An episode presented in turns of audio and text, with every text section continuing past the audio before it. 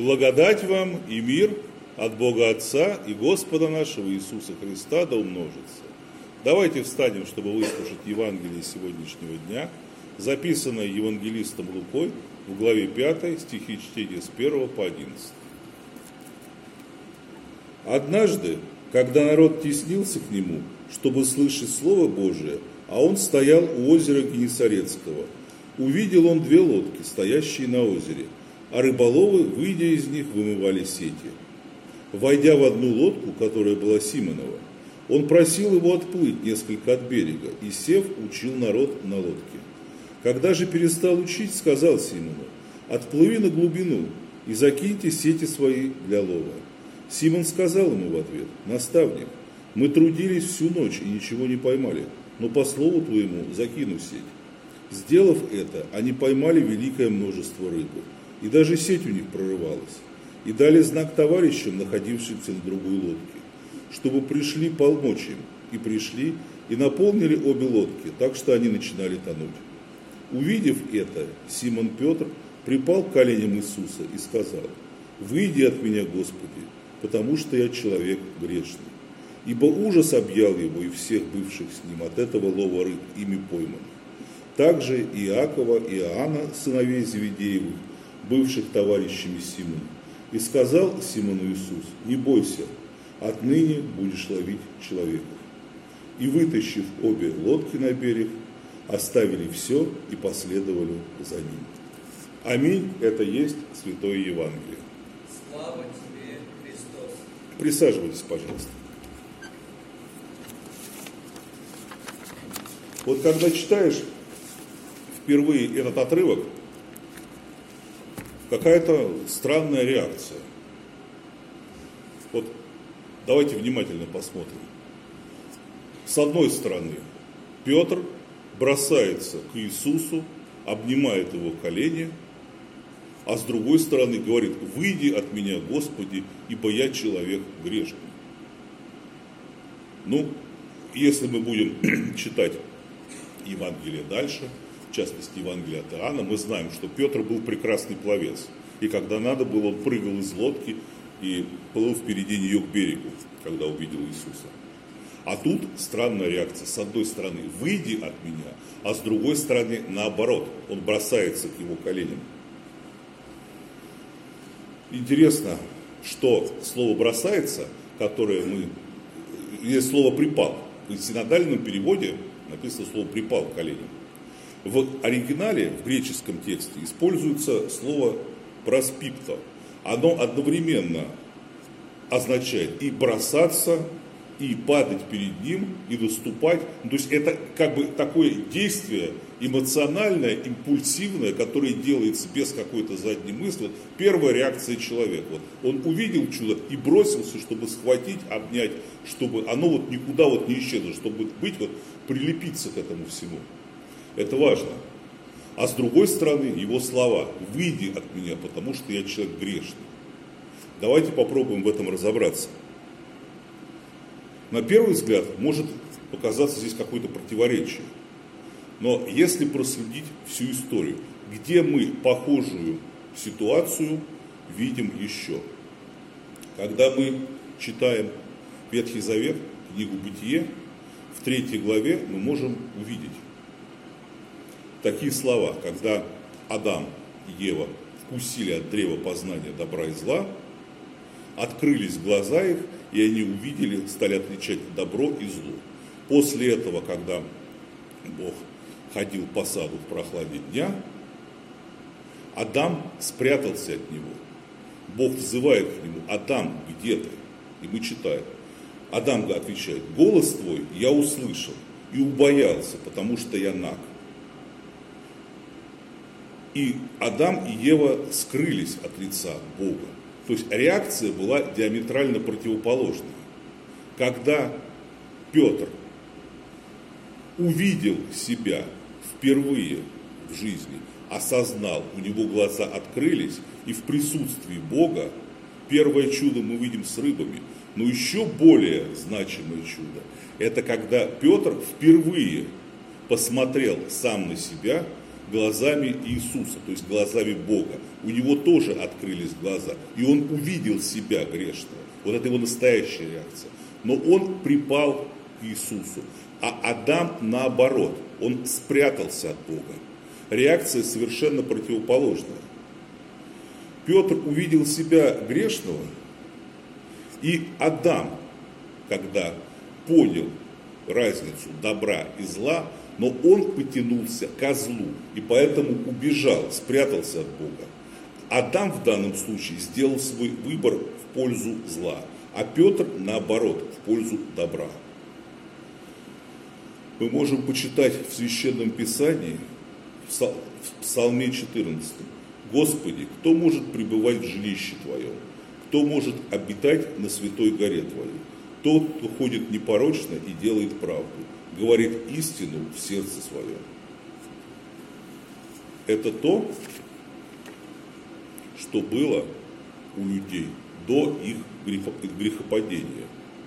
Но вместе с тем, осознание своего падения – это первый шаг к спасению, первый шаг христианина. В другом месте Евангелия мы читаем, «Светильник тела есть око. Итак, если око твое будет светло, то и все тело твое будет светло. Итак, смотрите свет, который в тебе, не есть ли тьма. У Петра в тот момент открылись глаза, и он увидел себя, весь мир, все, что его окружает, таким, каким видит его Бог. В этот момент у него открылись саду глаза. А до этого в книге «Бытие», если вернуться к истории с грехопадением, мы можем прочитать, когда змей искушал Еву следующими словами. От всякого ли дерева в саду вы можете есть? Мы говорим, да, от всякого, за исключением древа познания добра и зла.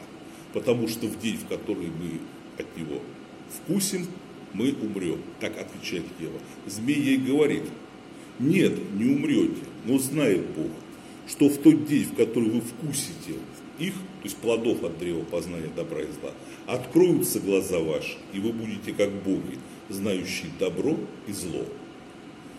Удивительно, змей в этом не соврал.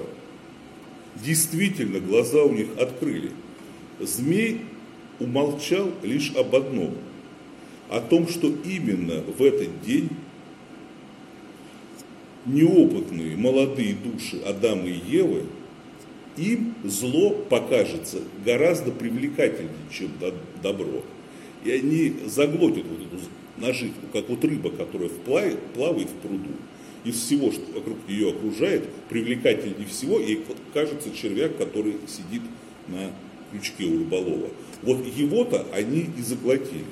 Заглотили, после чего грех поразил их душу. Раньше они не знали, что такое зло. Теперь зло стало не просто им понятно, оно стало для них более привлекательно, чем добро. И что самое страшное, Адам не припал к Богу с криком «Спаси меня, избавь меня от вот этой вот болезни», а наоборот, он скрылся от лица Бога и даже попытался оправдываться, даже перекладывать свою вину на Бога. Мы читаем дальше. Бог спрашивает, не ел ли ты от древа познания добра и зла? Вот жена, которую ты мне дал, она ела и дала мне. И вот я таким стал. То есть у него виноваты все вокруг него, кроме его самого. То же самое Ева. Это змей дал мне, и я ел. То есть вот с тех пор люди взяли в привычку. Всегда у них виноваты все за исключением их самих. В чужом глазу мы всегда видим соринку, но в собственном глазу никогда бревна не замечаем. Это первое, самое страшное искушение. Лицемерие и гордыня. Всегда любой человек подспутно в глубине души считает себя самым лучшим, самым крутым, самым умным, а поэтому имеющим право на все. А все вокруг кто как-то ему не нравится, вот все они плохие, все они грешники, все они меня обижают и так далее. Даже если мы четко это не осознаем, вот где-то в глубине, в подсознании, так оно и есть. Это первое, что тогда вошло в душу человека. Интересный момент, когда Адам и Ева выходили из Эдемского сада, Бог дал им кожаные одежды. Существует множество толкований, что из себя представляют кожаные одежды. Равины изгалялись, вот то, о чем я не буду сейчас приводить примеры, там их очень много. Мне кажется, ситуация здесь очень простая. Кожаная одежда – это наши маски, которые мы привыкли носить. Человек всегда скрывает под маской, под своим выражением лица, под своей манерой общаться, под разговорами, под своими поступками, свои действительные намерения. То, что у них внутри. внутри. Раньше, в книге «Бытие», также во второй главе это написано, мы читаем, Адам и Ева были наги, жена его, и не стыдились друг друга. Интересно, что слово, которое в синодальном переводе «ногой», в оригинале звучит как арум. Оно означает не столько телесную наготу, то есть телесная это да, то же самое, но также наготу внутреннюю. То есть его можно отдаленно перевести, это слово ногой, как быть видимым насквозь. То есть они были настолько до грехопадения чистыми душами, что у них не было абсолютно никакой необходимости что-то скрывать друг от друга, тем более от Бога это вообще невозможно. А после того, как зачем скрывать, когда у тебя и так совершенная природа, которую ты получил, человек создан по образу и подобию Бога. Нет смысла тогда что-то было друг от друга скрывать. То есть этим можно было только гордиться. А вот после грехопадения люди научились виртуозно это делать. Притом не просто скрывать от себя. Они научились обманывать сами себя, потому что себе мы всегда найдем оправдание, как я уже говорил. Мы научились виртуозно успокаивать собственную совесть. А теперь вернемся к Петру. Вот в тот момент он вот это все осознал и увидел себя настоящего, таким, каким он является на самом деле – он увидел соринку в собственном глазу, а не бревна в глазах других людей. И вот этот крик «Выйди от меня, Господи!» это крик отчаяния. Ведь от себя-то сам Петр мог бы, увидев все это, броситься там, куда-то побежать. Но он даже на дне моря не смог бы скрыться сам от себя. Потому что от себя ты не, не уйдешь. Ты уже осознал то, где ты находишься. Но вот этот вот момент осознания, это первый момент для прозрения. Это вот то, откуда начинается христианин. Если мы чувствуем себя мерзкими, гадкими, противными сами себе, нас гложет совесть, то это наоборот огромное благо для нас. Это значит, у нас открываются глаза. Это то, от чего мы должны отталкиваться.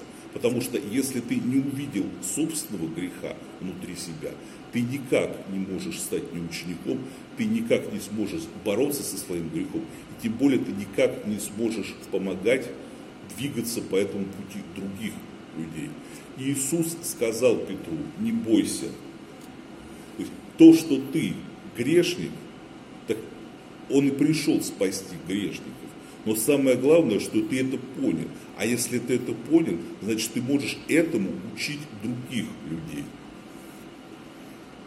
Для нас это имеет огромное значение, потому что тот, кто не познал греха, он о грехе судить не может. А тот, кто познал грех, это стартовая точка, от которой он может отталкиваться и идти уже к Богу. Надо просто припасть к ногам Иисуса и молить о том, что Он спас и очистил нас. Давайте помолимся. Господи Иисусе, Ты отдал жизнь за нас грешных, потому что праведными мы никогда не были. Помоги нам как следует оценить Твою жертву, открой наши глаза так, чтобы мы видели, так, подобно Петру, увидели себя такими, какими Ты видишь нас. Очисти нас от наших грехов. Сделай так, чтобы мы могли себя увидеть и раскаяться. И мир Божий, который превыше всякого ума, соблюдет сердца и помышления ваши во Христе Иисусе, Господе нашим. Аминь.